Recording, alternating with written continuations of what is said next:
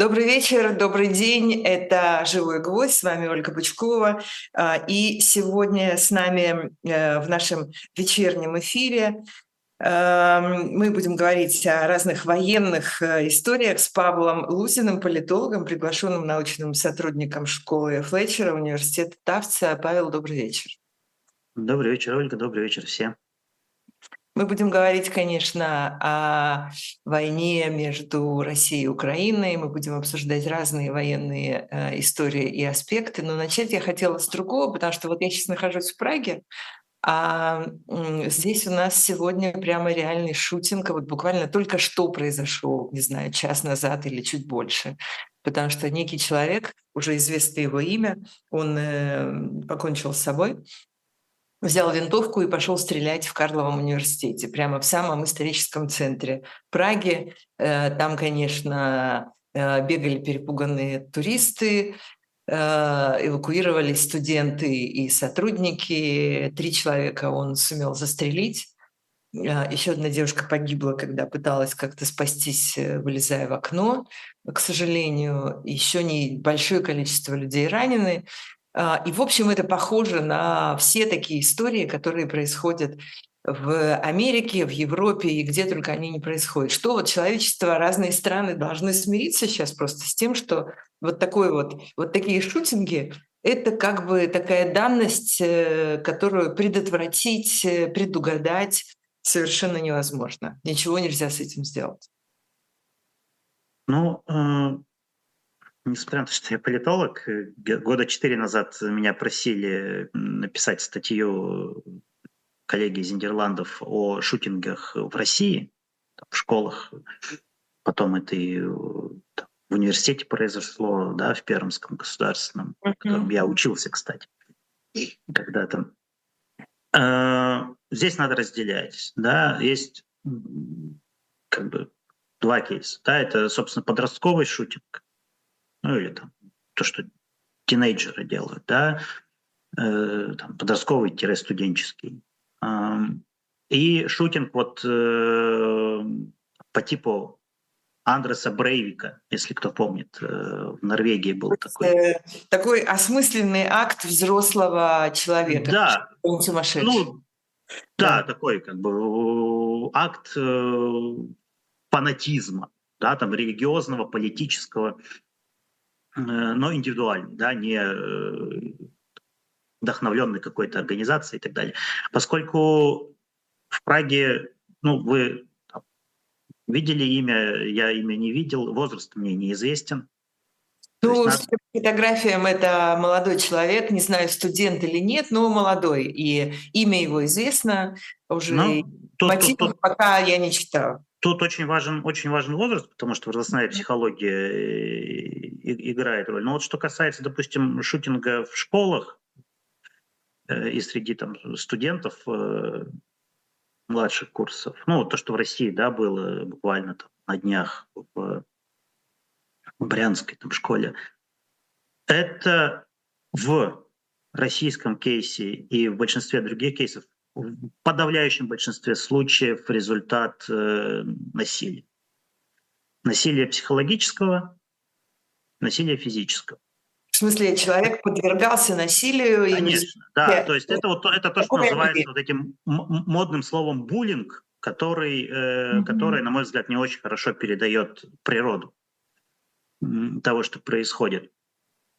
И это результат насилия в семьях.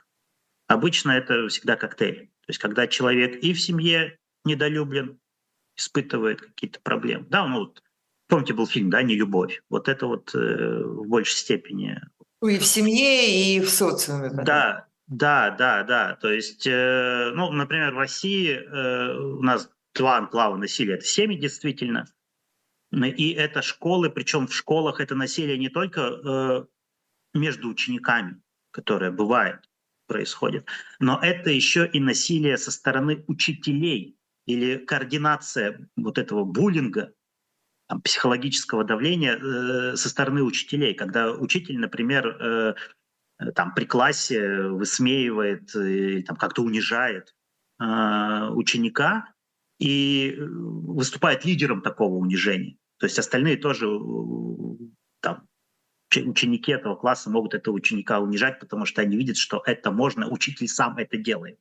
Ну, то есть это как в тюрьме тиратели, а им, им удобнее управлять, когда они вот находят вот э, как бы да, вот такие вот да, слабое звено или там что-то, да. Пари, э, да, вот эти пари э, в группе, они всегда э, страдают. Угу. Проблема в чем? Здесь еще есть культурный сдвиг. Э, потому что раньше результатом такого буллинга часто был там суицид пример. И э, суициды, ну, статистику по суицидам я на память сейчас, э, там, динамику на протяжении годов на память не вспомню, э, но там, в ходе моей школьной жизни у нас было два суицида. Ничего ну, себе. Ну, то, есть э, э, это, ну, я в двух школах учился, вот у меня в каждой из школ э, по одному суициду на моей памяти был. Раньше это был суицид, сейчас в силу вот культурных факторов, некоторого смещения ценностей, да, есть вот ну, такой феномен, да, как виндетта. Я, я умру, но, но, но и вы тоже умрете. И да, я постараюсь сделать так, чтобы... Угу. Да, вот, кстати, не совсем про это, но настроение такое вот. Валерии Гай Германики фильм был «Все умрут, а я останусь». Да, да, абсолютно. Вот, вот, вот это вот настроение выра- выра- э, очень хорошо вот это название выражает. То есть культурная э, рамка смещается, ценностная рамка смещается, а насилие это остается. Вот оно выливается в шутинги. Э, в Америке тоже зачастую, например, это буллинг, а, но здесь есть другой э, феномен, он сугубо американский, э, что часть случаев шутинга там, в школах, в университетах вызвана побочными эффектами психотропных препаратов. А, это, это были такие исследования, да, потому что здесь культура медицинская уже накладывает свой отпечаток, что где-то там с конца 80-х, с начала 90-х э, детям довольно массово стали прописывать э, всякие психотропные препараты, ну, особенно если у ребенка там СДВГ классический, синдром дефицита внимания, гиперактивность. И э, побочка этих препаратов вот иногда на фоне вот насилия, буллинга, она выливается в такие акты агрессии. То есть, э, ну, это сугубо вот американская специфика. Поэтому в России действительно главный мотиватор насилия в школах, шутинга в школах, это, собственно, насилие в школах и в семьях.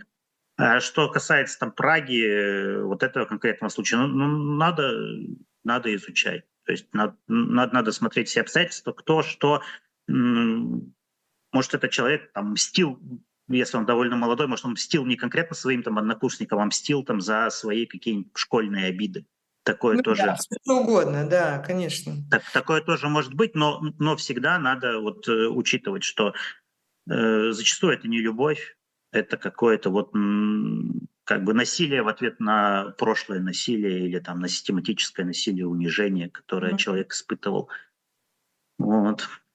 Поэтому вот такие случаи, это не то, что, знаете, там надо бороться, рамки металлодетекторов, запретить всем оружие продавать, э, Э, и, и так далее, превратить там школу в концлагерь, никому без пропуска не входить, никому не выходить, и университет то же самое.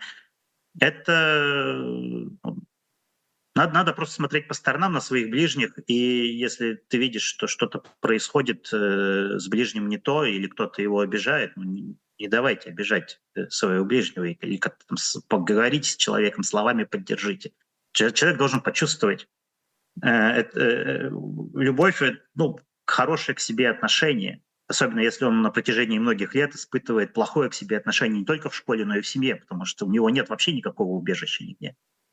Но это я как в прошлом школьный учитель могу сказать. А, вот я, я не понимаю, да, почему вы так рассуждаете, да. Я, Но... с, я с разными классами да. работал, у меня были... Э, у меня был инцидент один в школе, не как бы не связанный с насилием, а связанный там, с систематическим унижением одной из учениц со стороны одноклассника. Вот. Это чуть не закончилось тем, что я сам на преступление там, мог пойти на, на должностное, я просто там, одного человека чуть не избил. Но я Хотелось вот, кому-то дать насилие. Да. Ну, там, там не просто, там просто надо было при, при, пресечь в моменте э, одну историю, а я тоже человек довольно вспыльчивый бываю. Вот, поэтому очень, очень важно смотреть, очень важно никого не унижать, очень важно поддерживать э, того, кто испытывает какие-то проблемы. Очень важно говорить с людьми. И там с теми же школьниками говорить не как с детьми там сюсюкаться, а говорить как с равными, как со взрослыми людьми и давать им поддержку, которая, которая им нужна в моменте. Понятно, да. То есть все равно все сводится к э, гуманизации, э, внимательному отношению к детям и людям, э, как бы, э, более внимательное отношение к этическим вопросам. Ну, в общем, конечно. Социальный прогресс, который э, все равно необходим, да. Понятно. Конечно, конечно. Я хочу поговорить теперь с вами как с военным экспертом. И вот сегодня я обнаружила э, в ленте, э, а моя лента, в моей ленте очень много э, украинских и израильских источников. И вот где-то я увидела сообщение о том, что в военном журнале Breaking Defense вышел материал, где отмечается, что российско-украинская война полна предубеждений, предупреждений о будущей глобальной войне, и американским военным следует прислушаться к пяти урокам этого э, конфликта. Ну, то есть, если не прислушаться, то да, действительно все может вот расползаться. Очень коротко перечислю то, что тут написано. Может быть, вы видели этот материал. Не все из наших слушателей и зрителей, конечно, с ним знакомы. Угрозы для командных пунктов. То есть э, теперь теперь э, вот эти вот все вот эти вот э, комнаты, где сидят, склонившись над картами э, генералы, а, они находятся под большим вниманием и могут быть разрушены там с помощью дронов, ракет и чего угодно. И нужно этим генералам находить для себя другие места. Беспилотные системы и их количество, а, распространение беспилотников повсеместно, и мы это видим не только в Украине, пропаганда и социальные сети, объединенное комбинированное управление, вот это вот я не знаю, что такое, это система, написанная искусственного интеллекта, система JADC2, может быть, вы сейчас объясните нам, что это значит? А, то есть, э, когда можно а, с помощью а, искусственного интеллекта координировать э, информацию и, соответственно, военные удары на всех уровнях, в, на суше, в море, в воздухе, космосе, киберпространстве и так далее. Затяжная война и э, кибербезопасность. Э, вот если коротко, э, согласны ли вы, во-первых, э, с тем, что есть вот можно сделать такие выводы из российско-украинской войны, и какие выводы делаете вы, и как вы прокомментируете каждый из них? Ну, давайте там, по порядку. Да. Порядку, конечно, да. Я, я человек местами старомодный и консервативный. Первое. Солдат на войне остается самым главным субъектом. То есть солдат с автоматом, с э, мотивацией, с моралью, либо без морали, без мотивации и так далее. Это, это, это будет. Это было, это будет. Да? Война — это человек. Не машина, не техника, это человек. Дальше. Эм,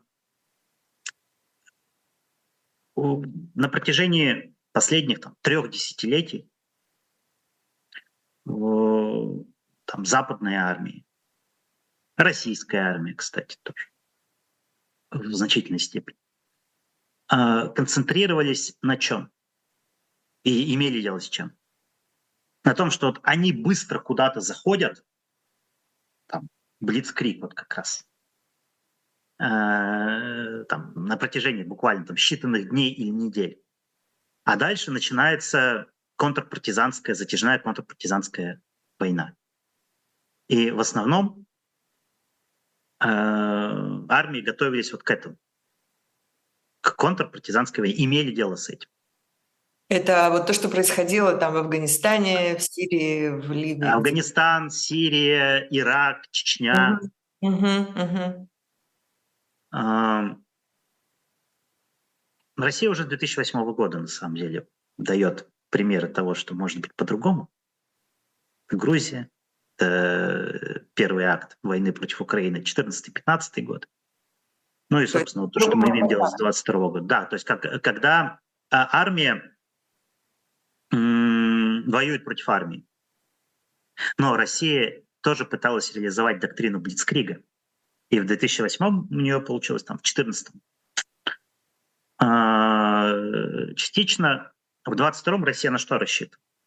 Что она войдет, очень быстро там всех победит, и будет такая же затяжная контрпартизанская война, как у американцев там в Ираке была, как у американцев была в Афганистане, ну, коалиции, ну, возглавляемой Америкой, как э, у Советского Союза была в Афганистане и так далее.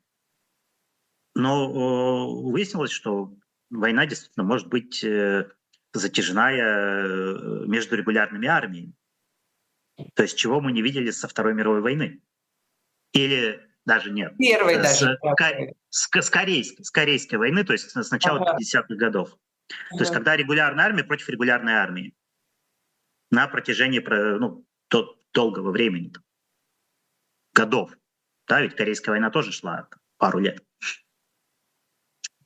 Э, поэтому сейчас э, ну, все понимают, что возвращается эпоха регулярных э, войн, войн регулярных армий против друг друга на протяжении лет. И, кстати, это понимание э, есть не только у там, западных экспертов там, или у нас, которые там, эксперты, находящиеся в эмиграции с российскими паспортами. Э, это понимание есть, например, в странах Азии. То есть э, я точно знаю, что там, э, например, индийские специалисты и эксперты гражданские, которые занимаются военным сектором, и, собственно, военные, они очень внимательно смотрят и прекрасно все понимают. Они, в общем-то, к, такой, к такому типу войны, затяжной войны там, двух регулярных армий и готовятся.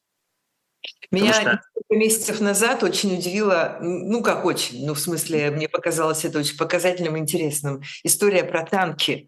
А, когда э, в предыдущих военных доктринах европейских, американских считалось, что ну, танки — это уже такая, в общем, э, уходящая натура, не надо их особо производить, можно их списывать, можно снимать с вооружений, э, можно сокращать это все. А российско-украинская война показала, что нет, что эти танки, эти машины, они снова востребованы, и давайте их делать больше, больше, больше. Ну, наверное, это преувеличение, что танки э, списывают э, или списывали там прям со счетов. Нет, по американской армии этого не видно, по, там, по, по, по польской армии этого не видно. Ну и плюс э, все-таки, да, там, российская война против Украины ведется с 2014 года. За прошедшие там без малого 9 лет, даже там до 22 года, соответственно, там 8 лет, ну, 10 уже, без малого 10 лет, вот, а до 22 года 8 лет, э, люди все-таки поняли, что, да, э, танки, танки со счетов списывать рано. Тут вопрос э, изменения тактики их там применения, но это я не готов комментировать, потому что все-таки оставим это людям, которые имеют профильное образования, да, которые знают, что такое там, танковый бой и как он там в современных условиях ведется, особенно в условиях высокой урбанизации да, территорий. Поэтому э, танки останутся, это, это, это, это точно.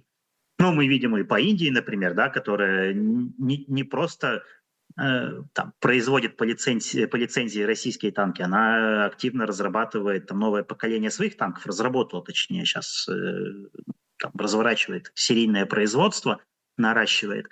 Э, мы видим это по Китаю. Да? То есть процесс идет, никто ничего не списывает. Что касается искусственного интеллекта, я здесь тоже старомоден. Я всем говорю, и студентам э, здесь э, рассказываю, что искусственный интеллект — это всегда есть производная естественного интеллекта. И искусственный интеллект, он требует, ну, э, это называется не так. Искусственный интеллект — это такой риторический. Это называется системы с элементами искусственного интеллекта. Так вот, система с элементами искусственного интеллекта требует определенной, их эффективное использование требует определенной совершенно организации э, вооруженных сил и взаимодействия вертикального и горизонтального. Почему? Потому что э, если э, армия вертикализирована, если на, на низовых уровнях каждый ждет, что скажут сверху, а на верхних уровнях все ждут, что скажут из штаба, а в штабе скажут, ждут, что скажет политическое руководство, то искусственный интеллект тут особо не поможет. Почему? Потому что э, системы с использованием с элементами искусственного интеллекта, они требуют горизонтальных, э, они требуют делегирования. Э, делегирования сверху вниз, делегирования принятия решений. Они требуют эм, как раз способности на низовом уровне э, военнослужащих а. мыслить гибко, б. принимать самостоятельные решения, в. координировать между собой свои действия горизонтально. Американская, а. армия, американская армия не так устроена, раз? Американская армия так устроена, uh-huh. израильская армия так устроена, а российская армия устроена не так. Российская армия вертикальна. А, кроме того, кроме того, да, система искусственного интеллекта, э, системы с использованием элементов искусственного интеллекта, они все-таки довольно сложные. И они еще требуют от военнослужащего а, гораздо более высокого уровня подготовки. Почему? Потому что военнослужащий должен быть способен действовать в случае, если эта система откажет. И быстро очень перестроиться. А зачастую это не так.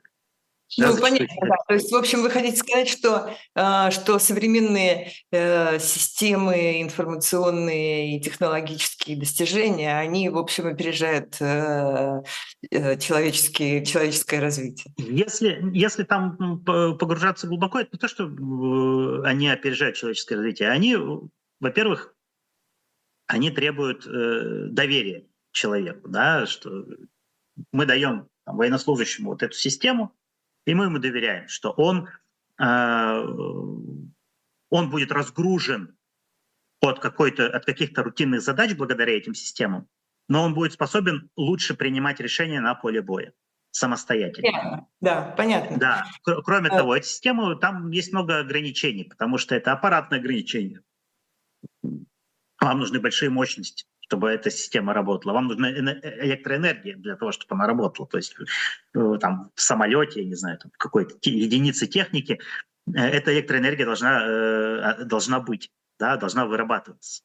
И эта электроэнергия, ее надо больше, чем ее нужно было там, для там, более традиционных каких-то вещей. Дальше нужна формализация данных да, нужна там система датчиков и так далее. Это, в общем, это сложная материя, об этом Э, об этом много любят э, люди говорить там и даже спекулировать, но на практике здесь очень много, очень много сложностей. Угу. Очень много сложностей, и э, как, как сказать, здесь нет революции сейчас, да, идет эволюция. И те же самые дроны, которые вот э, вы упоминали, и авторы статьи обсуждаемой э, упоминают, дроны дронам рознь. Есть дроны военные, э, которые очень дорогие, э, там, их производство там, исчисляется там, десятками единиц в год, ну, реже там, сотнями единиц в год, э, для которых как раз там тоже сейчас пытаются разработать там, системы с элементами искусственного интеллекта, чтобы обеспечить там, взаимодействие между дронами, полуавтономные и так далее, и так далее. Э, это сложная штука, эту штуку могут себе позволить только промышленно развитые страны. И есть а дроны, вот, которые выпускаются, да. выпускаются тысячами штук, десятками тысяч штук на основе гражданских компонентов, которые являются паллиативом, которые являются заменителем э, или компенсатором дефицита высокоточных вооружений. Вот Россия бомбит украинские города иранскими дронами, да, шахеды. Почему? Потому что у России э, сейчас есть нехватка крылатых ракет большой дальности. О, вот это очень важный вопрос, что есть у России, что есть у Украины. Я хотела... Да, то есть э, Украина, естественно, компенсирует дронами э, тоже там дефицит э, высокоточных вооружений, дефицит авиации компенсирует она дронами. Поэтому, да, дроны имеют большое значение в, в нынешней войне. Дешевые дроны, коммерческие дроны. Но надо, надо понимать, что здесь тоже нет никакой революции. Здесь эволюция. И здесь э, есть дефициты там, высокоточных вооружений и, и, и, и прочее, прочее. И э, да, эти дроны частично там заменяют высокоточное оружие, но они заменяют только частично. Поэтому именно поэтому Украина так э, настойчиво требует от Запада, ребят, нам нужна авиация, нам нужны ракеты большой дальности, нам нужна там бронетехника в расширенном количестве, э, ну, потому что все, все понимают, что вот эти там коммерческие там дрончики это, это паллиатив. Это паллиатив. Но в чем, в, чем, в чем, опять же, Украина преуспела, и это признают российские военные на своих, э, не там, в телеграм-каналах каких-то абстрактных, а в своих э, журналах э, профильных, журналах Министерства обороны, что Украина преуспела в э, системе управления этими дронами, в интеграции дронов в, в войска. Вот, э, а это опять же вопрос организации.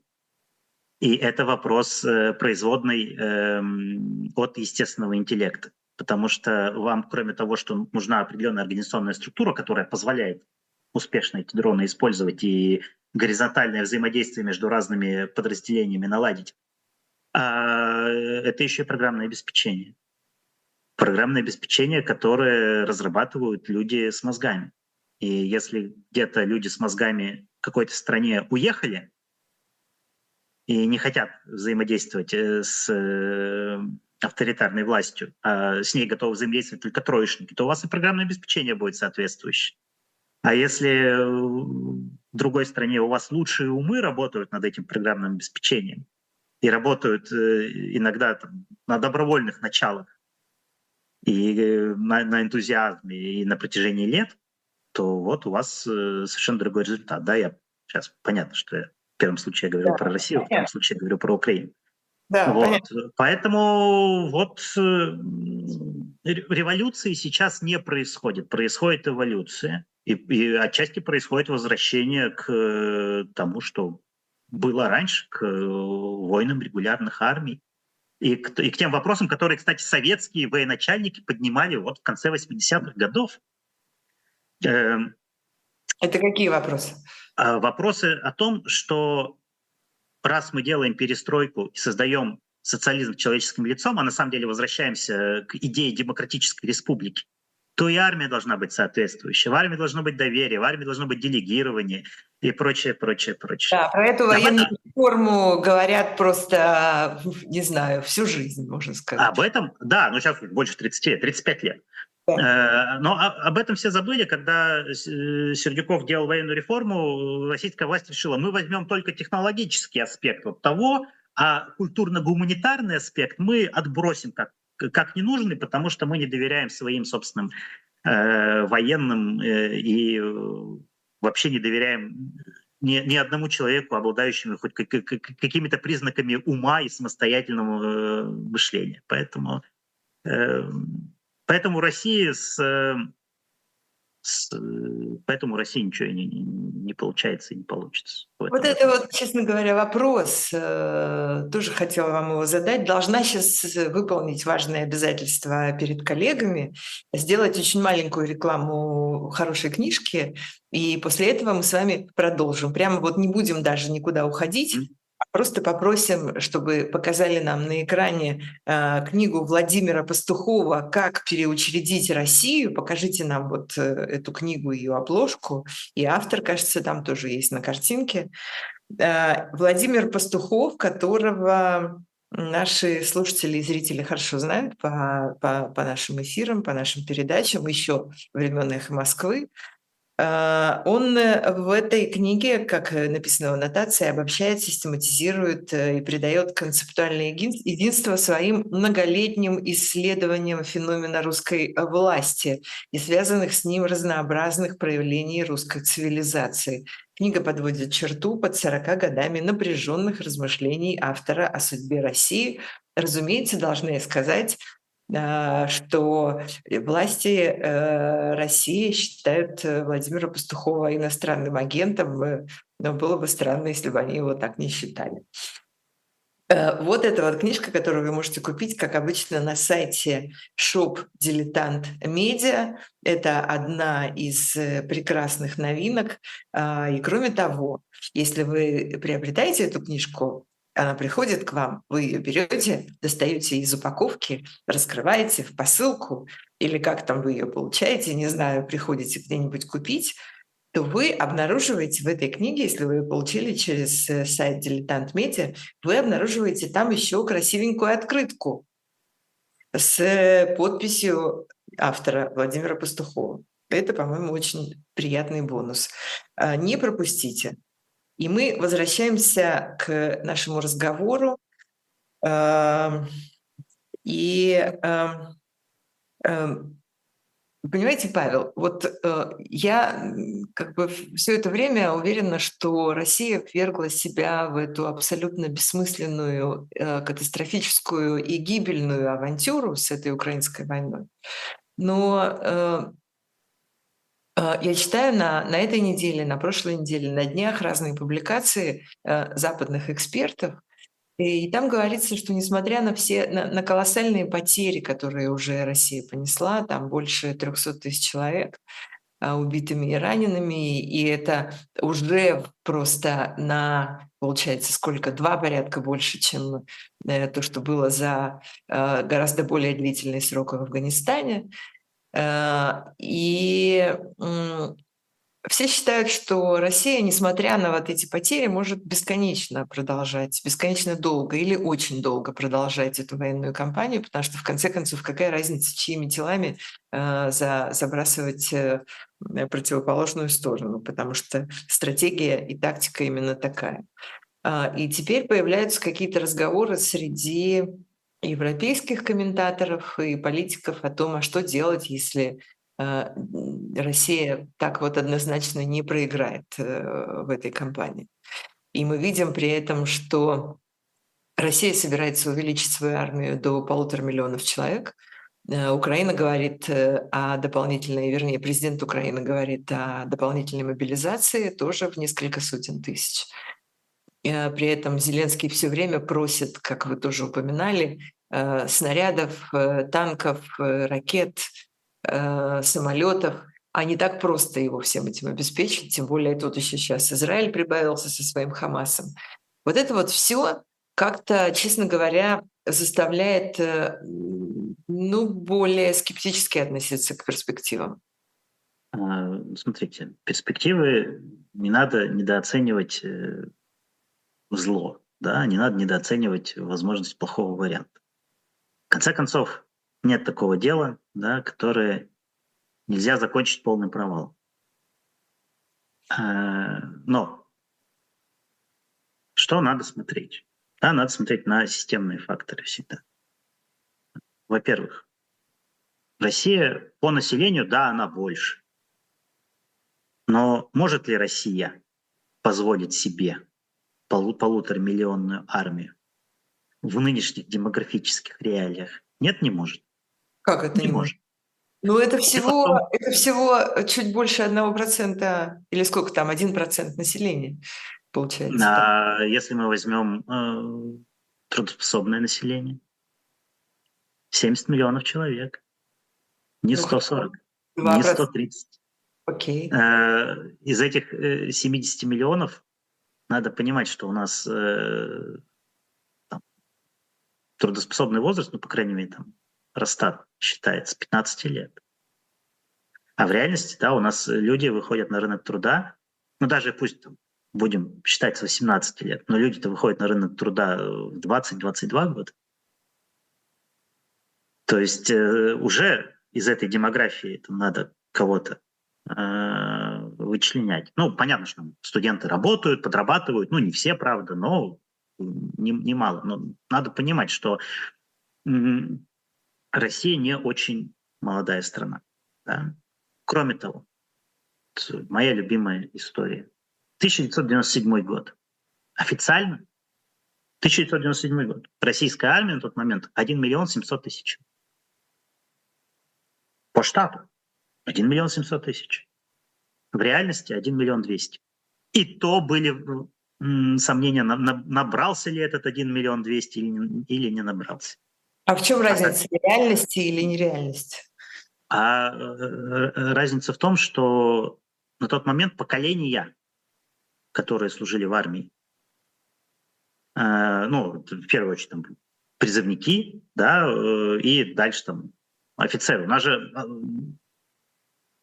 там возраст солдата порядка 19 лет, ну, 19-20 лет, а возраст офицера средний в районе там 30 лет.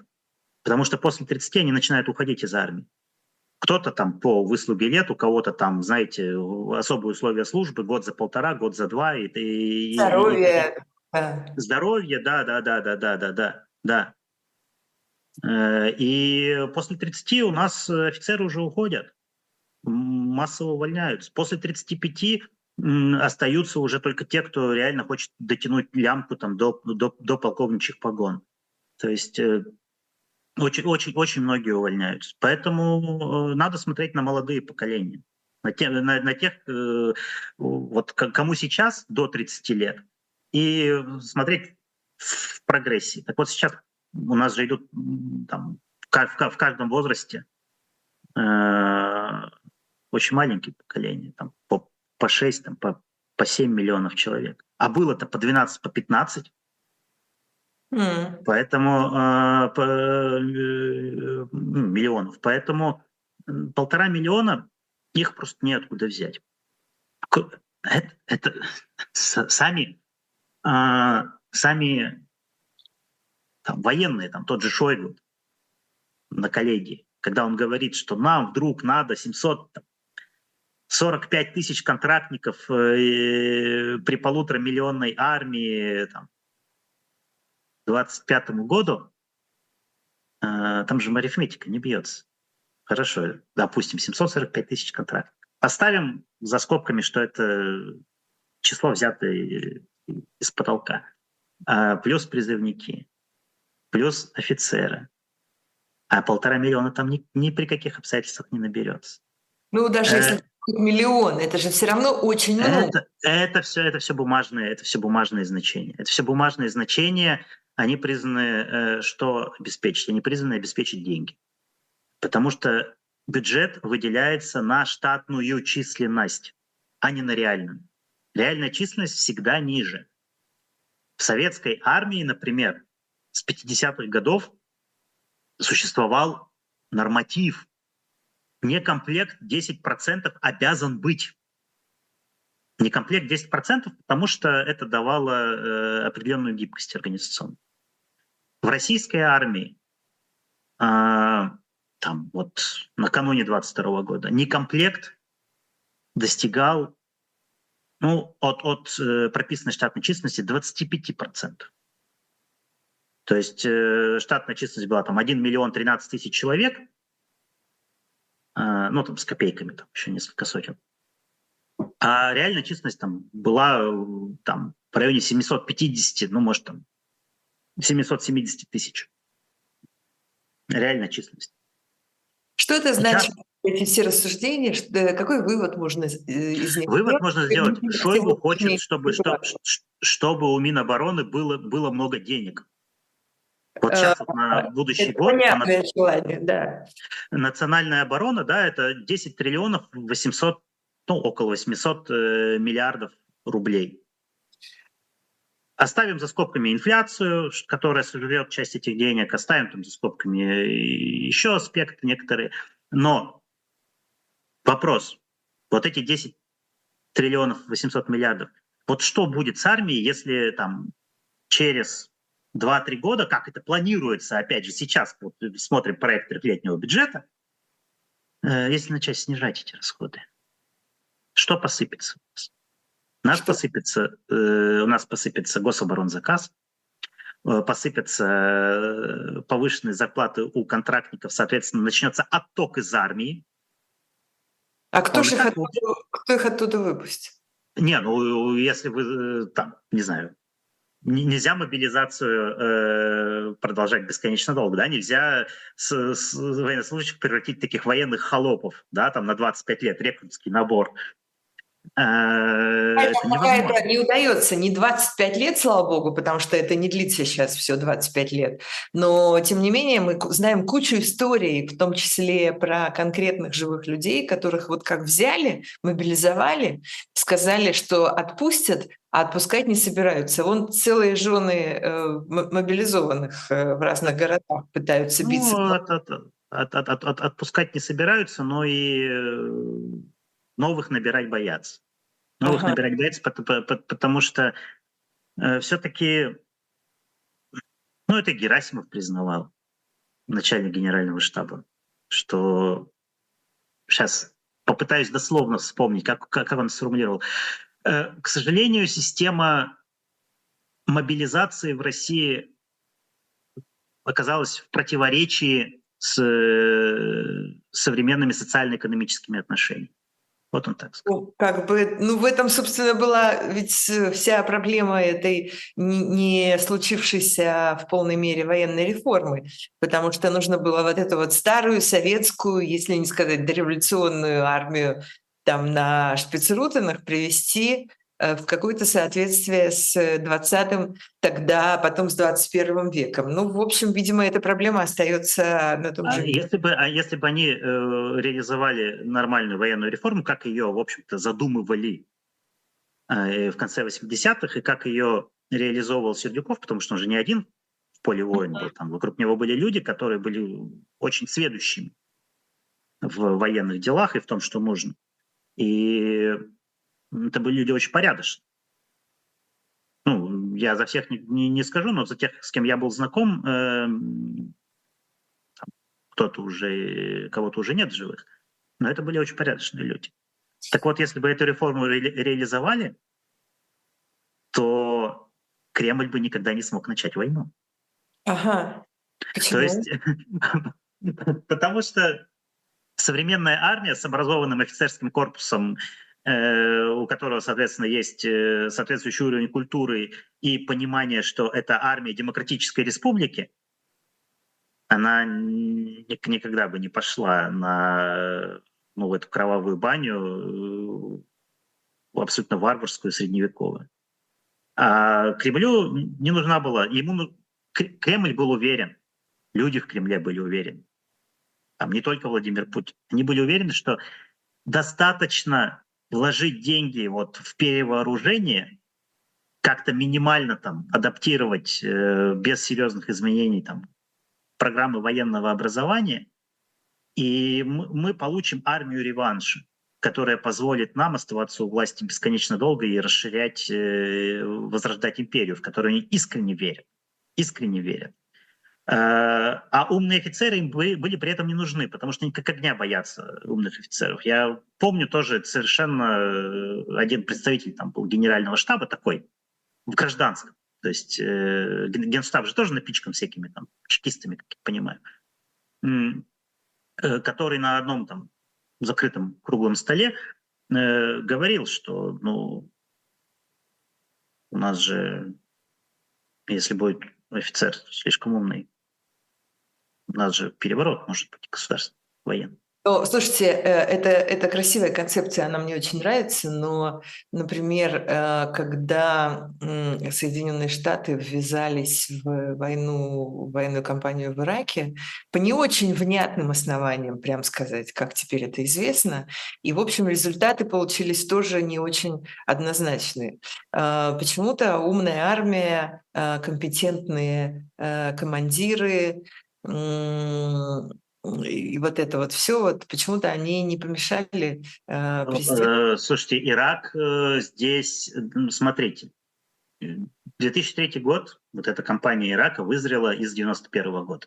Да, конечно. Когда быстрым лихим ударом э, международная коалиция, ну, понятно, при абсолютном там военно-техническом превосходстве США, при лидерстве американском, но по мандату ООН выбила иракскую армию из Кувейта быстро выбила.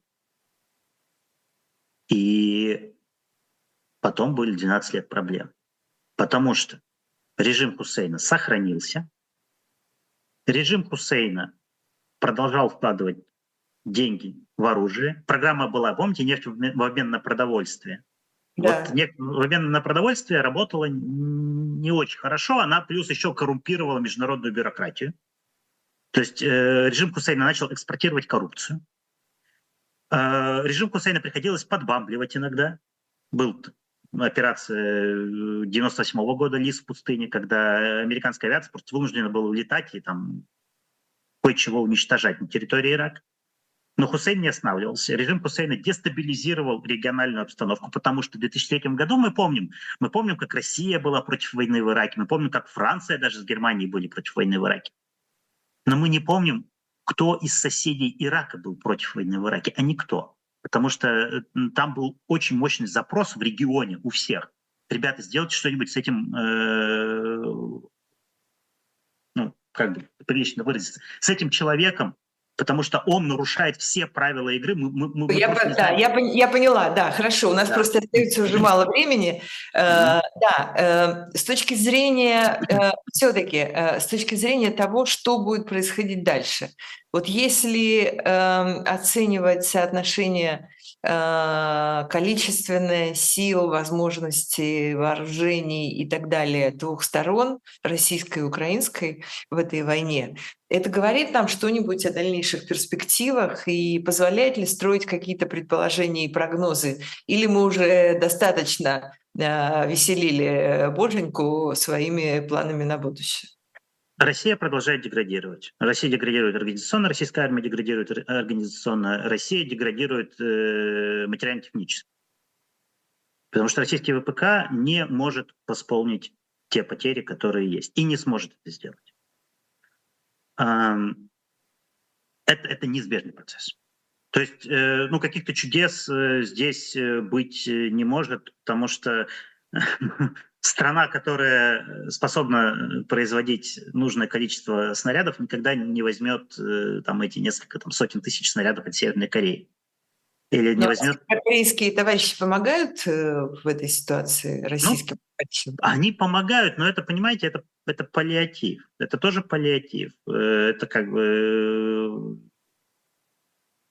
Нам день простоять, ночь продержаться, а там посмотрим, а вось кривая куда-то выведет. То есть э, вот эти несколько сотен тысяч северокорейских снарядов, они позволяют там, России продолжать еще воевать. Да? Э, в это время там заводы что-то пытаются производить. Но генерально, генерально Россия слабеет. Россия упрощается. Э, российская армия потеряла организационную целостность. Потому что вот эти все там номерные там мотоцелковые дивизии, э, в которые набраны капитан-лейтенант из флота, на, на э, там, командные должности, ну, это и, и которые разбавлены там зэками какими-то, такими добровольческими формированиями, которые э, по регламенту Минобороны не являются частью регулярной армии, в которые, если там надо делегировать какого-то там лейтенанта, командовать этим добровольческим формированием, его отправляют в командировку в своей части, потому что, потому что нельзя это смешивать. А оно уже смешалось. А, Россия согласны, с, с оценками американских спецслужб, э, утекших тоже недавно, что э, колоссальные потери среди офицерского состава, и это полностью меняет качественно Конечно. как угодно ну, российскую Конечно, мы же, мы же примерно знаем численность офицерского корпуса, но по всем видам родам войск. Я не, не могу там разбить сколько сухопутных и так далее. И мы знаем, э, сколько выпускается ежегодно офицеров. И мы знаем, какие там проблемы в образовании. Мы знаем, что офицер, выпустившийся 10 лет назад, э, допустим, ну там капитан или майор, э, и тот же человек, который станет капитаном-майором через 10 лет, выпустившийся сегодня, это будет два разных человека просто в интеллектуальном и в культурном плане. Потому что сейчас, сейчас в, военные учебные заведения в основном идут э, отбросы школьного образования. Я извиняюсь за это грубое слово, но это так. Посмотрите, сколько вам надо баллов по ЕГЭ, например, набрать, чтобы поступить, я не знаю, в Пермский политехнический университет, и сколько баллов надо по ЕГЭ, чтобы поступить, э, не знаю, в Воронежскую там, в, в Академию воздушно-космических, э, воздушно-космических сил. Небо и земля. Э, низкая планка. Она чудовищно низкая. Минимальные знания по математике нужны, минимальные знания по русскому языку нужны, ну и там в зависимости от э, факультетов направлений нужны минимальные знания либо по физике, либо там по обществознанию. Это ноль. А это происходит, деле... потому что это происходит, потому что действительно есть такой кадровый дефицит, и нужно э, пополнить армию любой ценой и э, любым. Это, сказать, это, это, это, это и кадровый дефицит, и, и непривлекательность военной службы для э, хоть сколько-то-нибудь э, людей с какими-то духовными, культурными потребностями, и которые более-менее хорошо учились в школе. Но это еще и результат сознательной политики власти, потому что Понимаете, когда вы образование школьное подменяете пластиковым там победобесием, а, а это ведь идет не, не один год, э, вот это вот вся, и православием, самодержавием, народностью, то на выходе у вас получается очень, очень низкий уровень. Особенно он низкий. Там, в крупных городах, может быть, не так это заметно еще. Особенно он низкий в э, провинции. Вот э, то, что Наталья Васильевна Зубаревич называет там Россия 3, Россия 4. Ну, и отчасти Россия 2. Ну, да. угу, угу. И вот э, там это просто катастрофа. Там просто катастрофа. И вот эти люди попадают в военное учебное заведение. Они не способны учиться. А ну, этом, кстати, тоже не, понятно, да, но Украина тоже не становится сильнее. Украина тоже а, отличается э, всех. Если базово смотреть, украинская система образования, она другая, она отличается от российской. Они э, вот в пластиковое победобесие и в православие самодержавие народность не играли. Это правда. Там есть свои проблемы, но ну, так или иначе. Плюс Украина, она там более сконцентрировано население, соответственно, там процент э, хороших школ, вот знаете, вот чувство локтя, когда есть, процент хороших школ выше, потому что там коммуникация горизонтальная лучше. В России все размазано, да, вот у вас там от э, крупного города до окраины региона можно 8 часов ехать на, на, на собаках э, и, и не доехать. А, а там школы тоже есть какие-то, да. Э, поэтому плюс Украина сейчас э, учится в, на Западе, и украинские военные учатся на Западе. И украинские военные учатся у себя дома, потому что украинские военные все-таки с 2014 года имеют опыт э, войны. Поэтому проблемы есть, не, там ничего не предрешено, но системно у Украины есть шансы победить. И опять же, я Хусейна ведь не зря так долго и обстоятельно вспоминал, потому что вот все э, там ожидали какого-то спринта э, летом, ну, в плане там наступления и так далее, что вот сейчас там куда-то... А никто не задумывался, что речь не о спринте, а о марафоне. И что опыт э, Ирака и 91 -го года, и, и, и дальнейших лет все тоже прекрасно учитывают. Поэтому вот я не буду сейчас в детали туда вдаваться, но вот просто... Да, я поняла. Да. Чтобы, чтобы, чтобы, чтобы, люди, чтобы люди сопоставляли, какой масштаб проблем сейчас решается, не только военных, но и политических, потому что ведь выход из войны — всегда политический. Да, решить. конечно. Но, видимо, до этого еще пока достаточно далеко. Спасибо большое. Это Павел Лузин, политолог, приглашенный научный сотрудник школы Флетчера университета Тавца. Э, мы, конечно, могли дольше говорить на э, эти темы. Тут еще масса вопросов, которые есть смысл обсудить. Давайте продолжим как-нибудь в другой раз. Спасибо вам большое. Счастливо. Да, спасибо вам за приглашение. Всего доброго. С наступающим Новым годом. С наступающим.